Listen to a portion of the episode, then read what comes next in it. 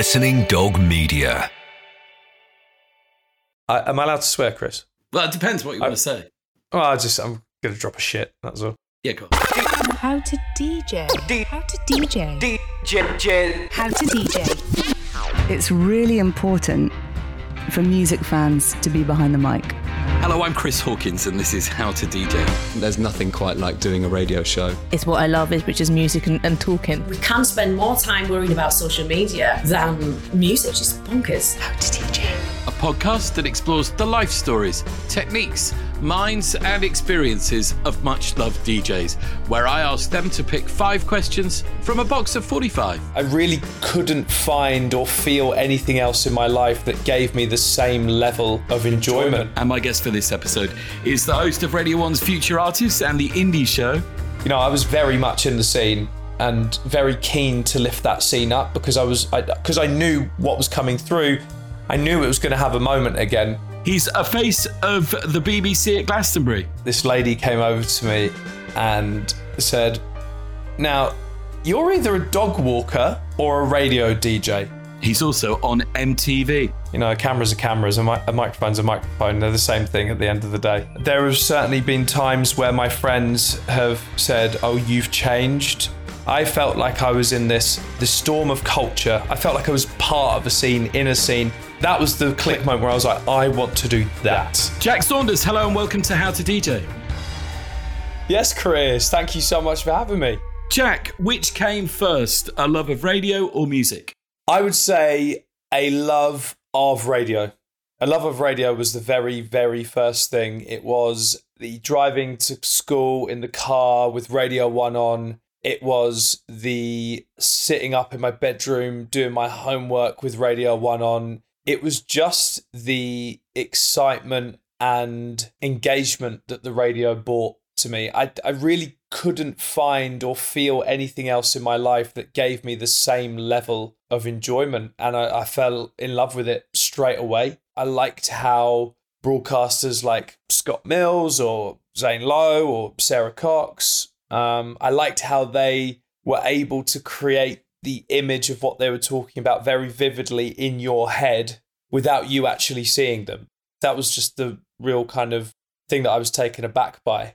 And yeah, I, I fell for it and just wanted to go on and do it myself. And when did you, do you think, decide that it, it could be a career? When I was 15. I remember. I was in the car on the way to school. It was Moyles on breakfast at the time. And it was him, Dave, Dom, the producers on the show. I think Aled, who's the boss of Radio 1, was, was producing the show at the time. And it just sounded like fun. I, I was never academic at school. I did sport and music at school and drama. Those were my things that I was really good at. And I was not going to be sat down at a desk at all. No way. And I set my sights on it and just went for it. Were you big into music as a teenager? You know what? I didn't really discover music. When I say discover music, I didn't really, I suppose, immerse myself in music until I got to university when I was like 18. My mum and dad didn't not like music. It wasn't like they stopped me from listening to music or anything like that.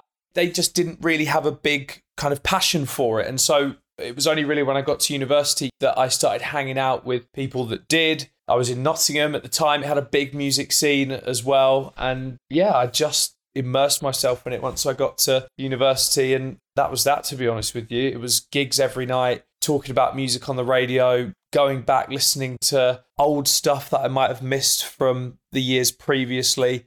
Yeah, it was, um, I suppose, a crash course in music for three years of my life. For those that know Nottingham, which pubs, clubs, and venues were you going to? So Rock City, that's the big one, and obviously you got the arena. But then in terms of just like an actual like proper venue, Rock City is the big one.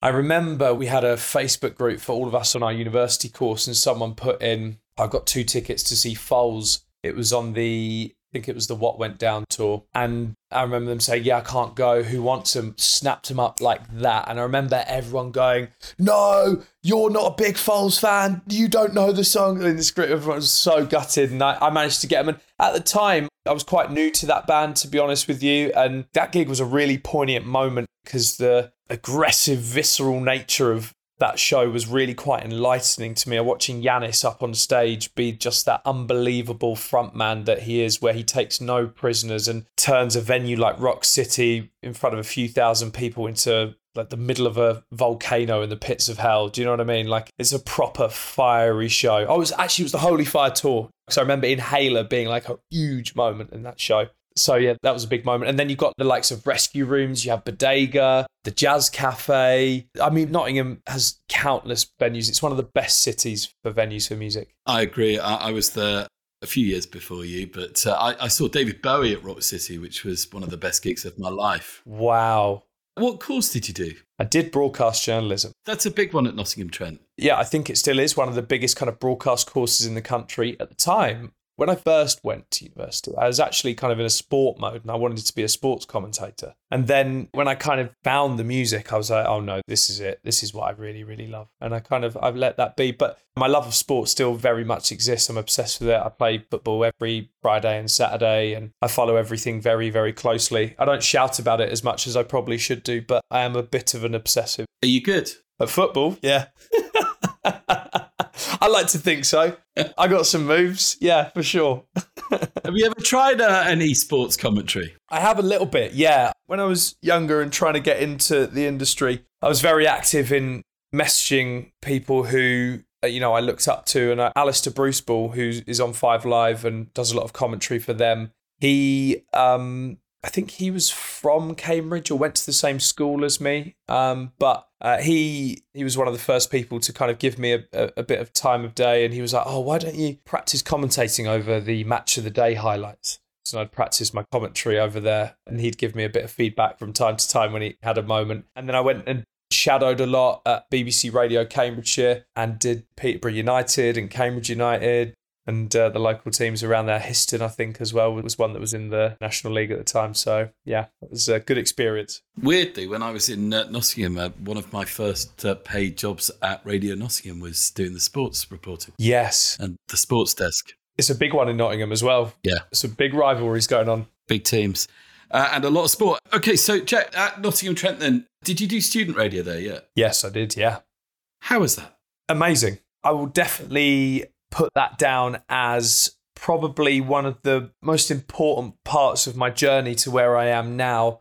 I was an unbelievably keen individual, probably to the point where I was annoying, and people were probably like, oh, God, this guy's intense and that kind of thing. But I just wanted to do it so badly. And I threw everything I had at it in my first year. Actually, I did a bit of sports commentating. I would have done the varsity rugby match, for example, and I did the journalism side of it. I did the music side of it. I did an entertainment show. I was station manager in my second year. I mean, I just was obsessed with the radio and I wanted to learn everything there was to know about it because I felt like if I knew the other aspects, I would be able to apply and understand them within the role that I really wanted to do, which was broadcasting music. So, for example, the way I wanted to do the show, essentially, like I do now on Radio 1, was run it really slick type production. And that takes knowing the desk inside out and almost knowing the sounds in your head and how it flows in your head before you've even gone on air. And it's got to the point now where I can do it with my eyes closed. But at student radio, I had to learn it kind of systematically. So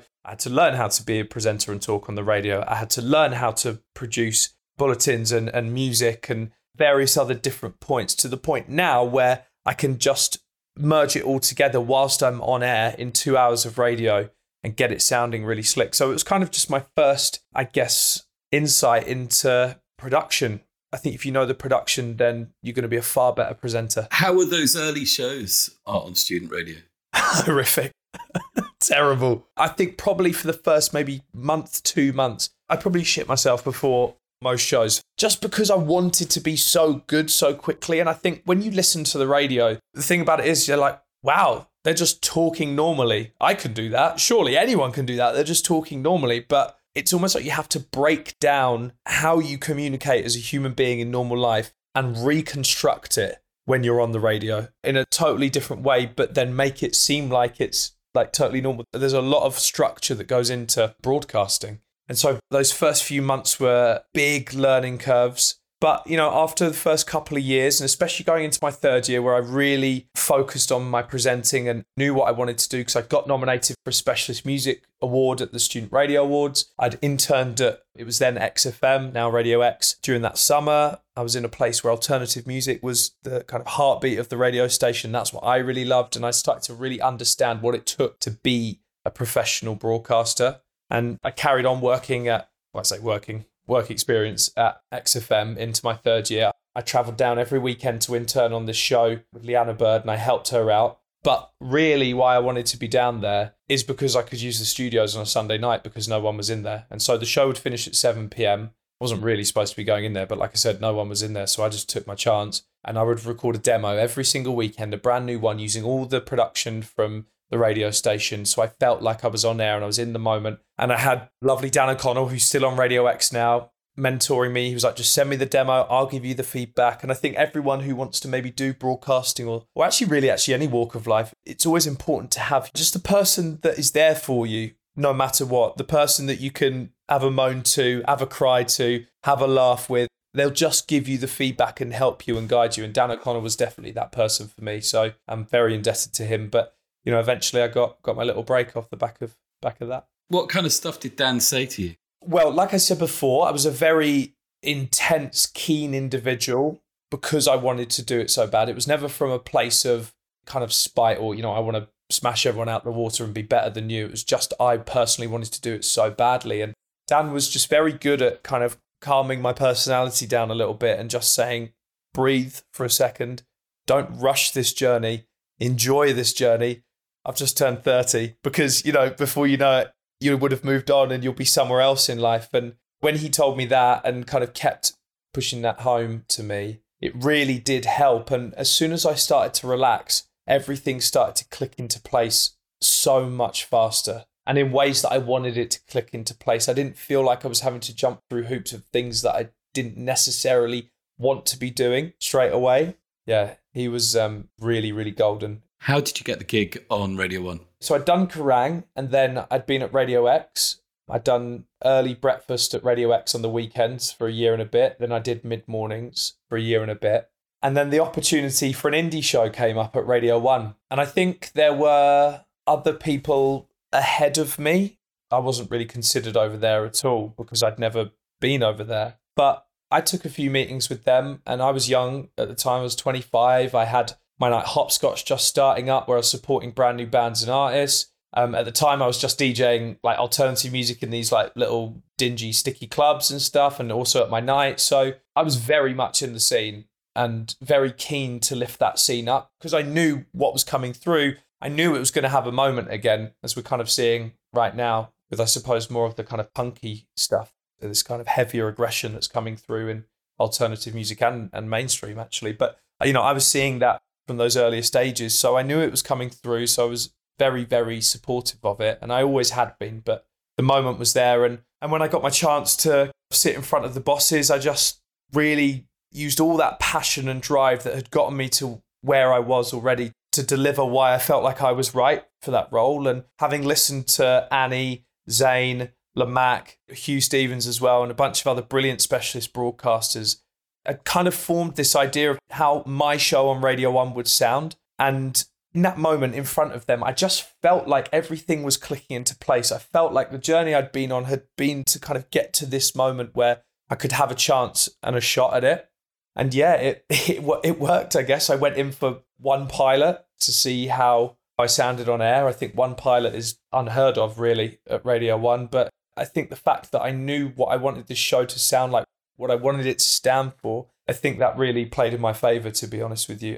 I wasn't ever going to let that opportunity go because it's all I ever wanted. How did you find out you got the gig? I got called. Uh, my management said, How are you looking right now? I was like, What? Like, How are you looking? Are You dressed appropriately. I was like, oh, oh, uh, this, sorry, I should probably contextualize actually. So at that time, I didn't know I was going to be joining Radio 1, but I'd taken the risk to leave Radio X with the idea that potentially the opportunity to join Radio One might come up because of how contracts worked and things like that. And like I said before, I was like, look, I'm just gonna I'm gonna go for this, and if it doesn't work, then I'll hold my hands up. And fair enough, it wasn't the right time, so I went for it. So I was just at home doing nothing with my life, and um, get a call from my management going, "Yeah, how are you dressed right now? How are you looking?" And I was like, "Well, I'm sort of in my pajamas, casual clothes." They were like, "Okay, put some nice clothes on, have a shower," because basically just like lounging around. It was almost like COVID times in a way, doing nothing. Coming to London, I was like, "Okay, fine," just thinking that we'd be, I don't know, catching up or something like that.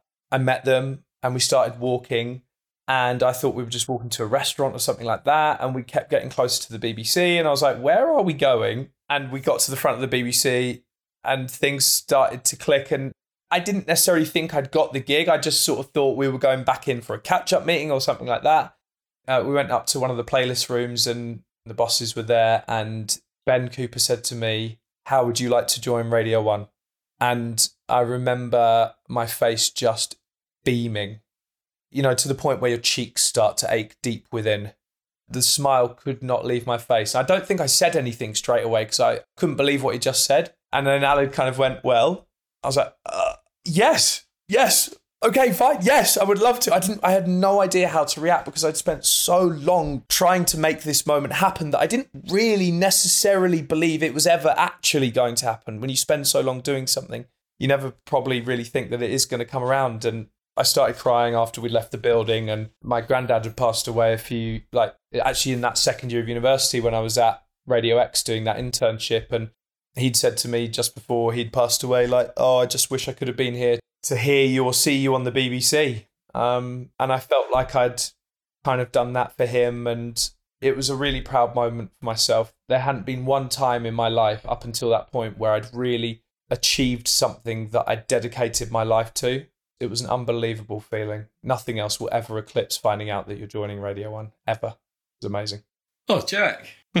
You're doing a fantastic job on Radio One. I, I, love listening to you. Tell me about choosing the music for shows. What are you listening for uh, and how do you put the shows together? So I'm sent music throughout the whole entire week. Me and my producers will essentially kind of put it into a, a massive spreadsheet. And then my producer will go through and just filter out the stuff that definitely isn't ready yet. And that will leave me with still quite a large amount of music to go through and listen to. That's stuff that's just sent to us, DMs, pluggers, whatever it might be, on top of things that, you know, I've come across, seen at a gig on a support slot, found on TikTok or whatever it might be. There's a large amount to go through. I'd probably say anywhere between 100 and 200 bits of brand new music every single week.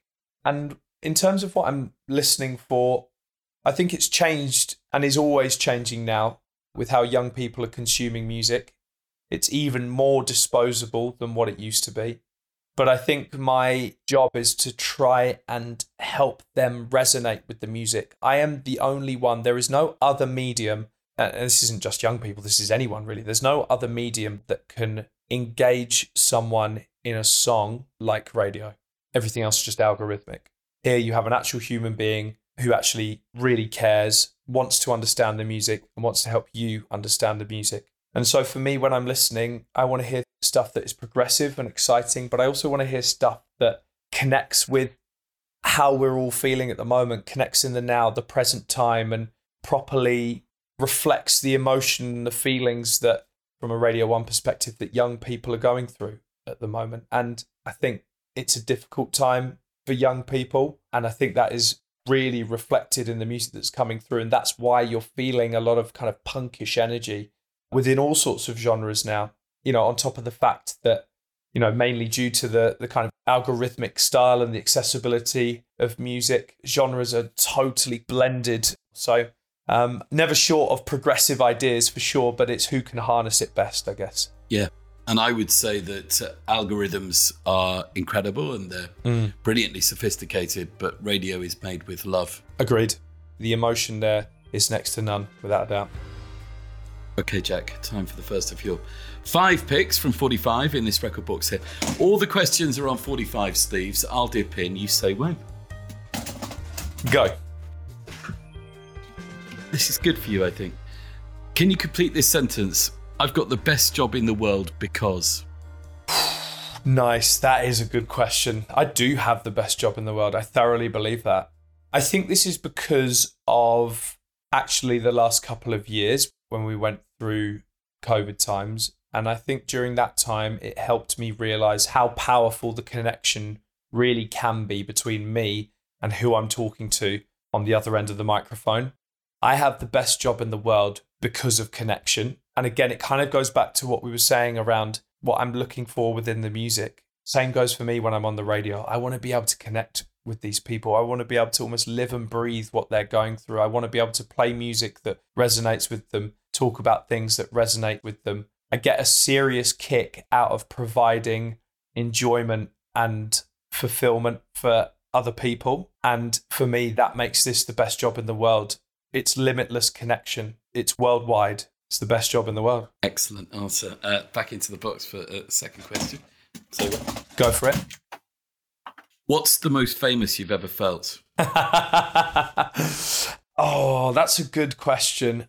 The other day, I was walking my dog, and uh, this lady came over to me and said, Now, you're either a dog walker or a radio DJ. And I don't know which one because I'm always out walking my dog and my, and my friends' dogs. Because I work in the evenings, I tend to go out in the mornings and the afternoon. But I think she'd recognize the red hair from Glastonbury as well.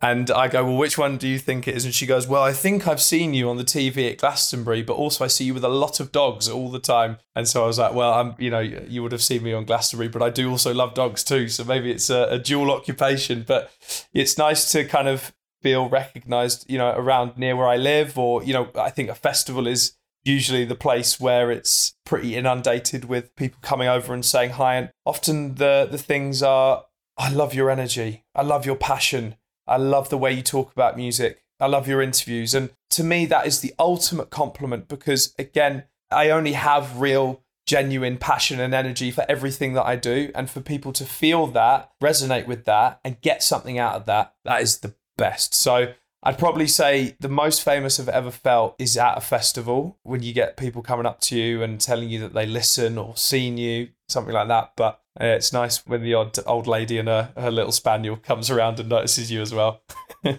You do MTV as well. How do you find TV? I love TV and it's obviously a totally well, it's not totally different. Obviously the, the visual aspect is a is easier. You you can be more expressive with, you know, your body and stuff like that. But I think TV comes in my stride a little easier because of the radio that I've done. Radio really forces you to be in the moment and think on your feet and be more colourful and have a lot more expression with how you use your voice and your words.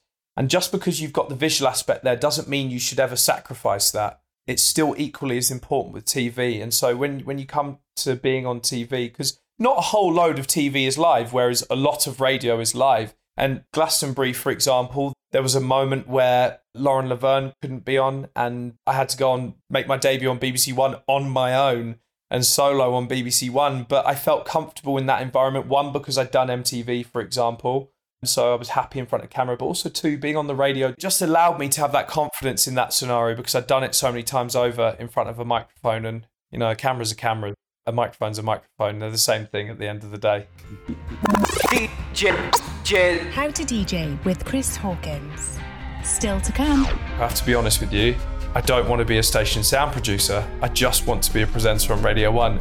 She just looked at me silently for a bit and I thought, oh no. Being ahead is very important to me. I'm an incredibly competitive soul. Another question from the box. Just say when. I'm going to let you have a bit more of a dive through this time. Go. Has anyone ever knocked you back? Yes, definitely. I think knockbacks came far earlier on. Maybe not so much when I began to kind of get my foothold in the industry a bit more, but I think knockbacks were far earlier on in a school environment, uh, in a university environment, where when you're younger in your teenage years and your early 20s, people feel a bit threatened or kids feel it's uncool to be passionate about something, to enjoy something, to want to be driven to do something. Unless you're running around trying to kiss girls and, you know, do silly things with your mates, then you're not cool. But I just, all I really cared about was being on the radio from 15 years old, like I said. So overcoming those times as a kid kind of toughened me up a little bit for any potential knockbacks in the industry. And I quickly learnt that knockbacks are a good thing. Knockbacks are just another step towards the place where you're meant to be. if you get a knockback, it's just not the right time or it's not the right thing that you're supposed to be doing. And, you know, there were times where I got close to doing demos at Radio One, even before I was at Radio X, because I'd worked really hard to meet people there. Um, I'd gone for a job interview to be a station sound producer at Radio One, and I got an interview, not because I wanted to be a station sound producer at Radio One, because I just wanted to be in the building. I went into the interview totally unprepared, without the skill set to produce imaging for Radio One or anything at all. I just went into the interview and kind of riffed off some stuff. And I think they knew what was going on. And I got an email a few weeks later going, Unfortunately, you've been unsuccessful, but we'd love to invite you back in for some work experience. And you know what? That's that's all I wanted. I just wanted to be back in that building. And Rebecca Frank was the editor at the time, and she sat me down. She's like, "What do you want to get out of this?" And it was the first day, and I said to her, "I was like, Rebecca, I have to be honest with you. I don't want to be a station sound producer. I just want to be a presenter on Radio One." She just looked at me silently for a bit, and I thought, "Oh no, I'm going to get kicked out of here," because that could have gone one of two ways. And um, luckily, her response was, "Okay, I'll help you." I think she kind of admired the tenacity of it and uh, how it was a little ballsy to go ahead and do that. And so she introduced I I did the station sound work experience, but she introduced me to a few people along the way and I sent demos and got feedback and just kind of got my name about there. So yeah, Rebecca Frank, who I think is at Kiss now, but yeah, is another one that helped me along. But yeah, those those little knockbacks, those things that don't feel right are usually the steps closer to where you need to be, I think. I had no idea that you were such a radio geek. Yeah. Real nerd. I love it, Chris. I really, really do. I know. But this is what I'm saying. You have to be obsessive. If you want to be at the top or you want to achieve what you want to achieve, you have to be obsessive. And I am obsessive. And that now transcends into not just my radio, but the DJing I do. You know, it's a real heavy emphasis on the production in my DJing and the energy of my sets on the microphone. It's the same with my night. It's the same with a record label that I'm trying to start up and other projects that I've got. Yeah, you have to really be obsessive, I think. Do you still love doing your nights? Yes, I do. I loved it. I, I used to hate them because there is no fear like putting on a night, selling it out, and then your mind continually convincing yourself that no one is going to turn up. It will happen. Yeah. Ticket sales, being a promoter, I don't know who does it. You've got to have a special kind of like steeliness within your body to be a promoter. That is nerve wracking at the best of times. But, you know, I went through nights where I sold five tickets, 10 tickets. I went through those nights, and those are your learning curve moments. Those are the moments where if you really cut out for it, you'll learn from the mistakes and you'll go ahead and improve on them. And yeah, we're doing good now. Do you think that being obsessive about something, which is the kind of message that's coming through from talking to you, Mm. How does that affect your personal life? Uh, you sacrifice friendships, some points relationships. Um, there have certainly been times where my friends have said, "Oh, you've changed. You're not who you used to be. We've lost contact from you." Um, do I regret that a little bit? But I know that at the end of the day, I have one chance to have a go at this. It's my life. I've got one moment on the planet. Who knows when it could come to an end? I just want to feel fulfilled and that I've done the best that I can for myself. I think a lot of what I do is for other people, in that I love to entertain other people. I love to put on a show for other people. I love to make other people feel welcomed and engaged and just that passion and warmth that I put through the radio. I, I love that they resonate with that, as I've said before. And I think when it comes to the end of the week, when I get my couple of days off, seeing my friends, talking to my friends is sometimes the last thing I want to do. Not because I don't want to see my friends or hang out with my friends, just because I've given so much social energy through the radio, the TV, my DJing, whatever it might be, that I just want to sit down with my dog and just Oh. yeah, she's right here, just asleep. What is She's she? a little Maltipoo called Winnie. Cute. Yeah. I just want to sit down and just be with myself. So, yes, it's definitely had an impact, but I wouldn't change anything. No, I get that. Uh, back into the box for another question. Question four. Say when, Jack. Now, go. Right. Who's your one single biggest influence and why? Zane Lowe. Zane Lowe, because his energy that he was able to emit through the radio is the kind of energy that I want to emit through the radio. We're different broadcasters, with different people, with different presenters, but at the end of the day, the radio is all about connection. When I listened to Zane, I felt connected. I felt like I was in this storm of culture, this storm of culture. I felt like I was part of a scene, in a scene, whether I was listening for the very first time and I hadn't heard a single track that he'd ever played before, I didn't know who he was. All of a sudden, you felt like you were a part of something really special and exclusive and new and fresh, and like you were ahead of the game a little bit. 7 till 9 p.m. on Radio 1 during those times was a special, special time. And yeah, that energy was the thing that I connected to most. That was the click moment where I was like, I want to do that. I want to have the same connection that Zane has with me.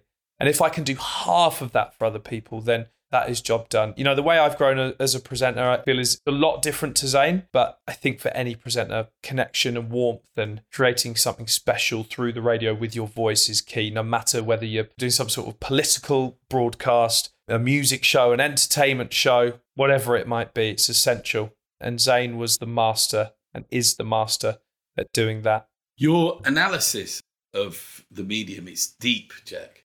Is it? Yeah. It feels um yeah, I guess again, obsessive like I said. I'm always listening, I'm always watching. Being ahead is very important to me. I'm an incredibly competitive soul uh, to the point where, you know, when I was younger and I played sports, I would be 15, 16 years old. There would be tears running down my face if we lost the game.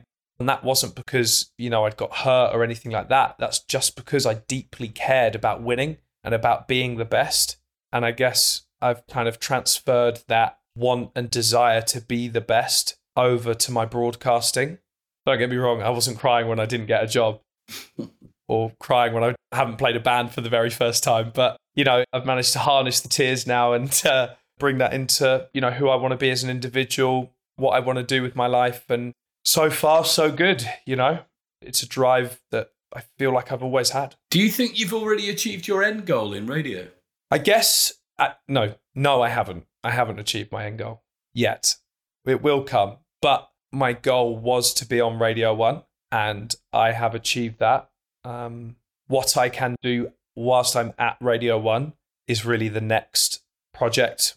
I guess that's a bit more of a, a difficult thing to try and achieve because there are other people in the mix in that, other presenters, bosses. You know, sometimes it's not in your hands, no matter how hard you work or how badly you want it. Sometimes the timing is not right, and you just have to accept that. And I think I have the ability to accept that because of other knockbacks that I've had along the way. But, you know, we'll see where we go and where we end up. If I can get to Radio 1 when plenty of people told me only one or two people get to break through into Radio 1, then I can do anything really, can't I? You can with an attitude like that. I think it'd be unfair to ask you what that next thing might be, but I get the feeling that you're going to be staying at the BBC for as long as you can. Absolutely. It is my home. It is my heartbeat, I guess. And every ounce of potential that I have and everything that I want to do can definitely be at that place. One more question from the box. Your final question, Jack. Say when? Go for it. What do you wish you'd never done? Oh my God. What I wish I'd never done? I I don't regret anything that I've done. Honestly, and I'm not just saying that as a cop out to the question. I genuinely do not regret anything that I've done. All the mistakes that I have made along the way, I am happy that I have made those mistakes because those were an opportunity to learn and grow as an individual and uh, kind of build the strength up if they happen again to be able to deal with them. So I don't regret anything at all. The only thing perhaps is that when I was younger, not to listen to the pushbacks, not to listen to the people that kind of hated on what I wanted to do or the where I wanted to go or told me that I couldn't do it, not to listen to those people and just really truly believe in what I wanted to do and who I was. But again, that comes with time and you know, that's an ideal world and scenario right there. So really I'm happy with the journey that I've done. Really happy, actually. You've been really inspiring, Jack. I've got one last question for you. It's the end of the world, and you've got to play the last three records on Earth. What would they be? Oh my God, Chris. The last three. Oh, okay. Uh, if the world is ending, I want to go out in some sort of ferocious style. Am I soundtracking for other people here, Chris? is this a personal playlist in my ears? This is an important question Well, I think it's the end of the world, isn't it? You've got to do it a bit for you. for me. All right, if I'm doing it for myself, I'm probably going to go out on a on some kind of ferocious ending. So Arctic Monkeys, Brianstorm is definitely going to be in there. I'd probably then go ahead and pick a Queens of Stone Age track. We go probably Songs to the Deaf. You think I ain't worth a dollar, but I feel like a millionaire. Gonna want to go out again ferociously, but feeling like a boss. And then I might just cool it all off and just um, maybe Nirvana heart shaped box and just kind of sit there and think about what I've been through, how good it's been, and uh, I've had a pretty good ride. Uh, fantastic, Jack. Thank you so much, Jack Saunders. Thank you, Chris. That was How to DJ. Thanks for listening. Please remember to follow us wherever you get your podcast from.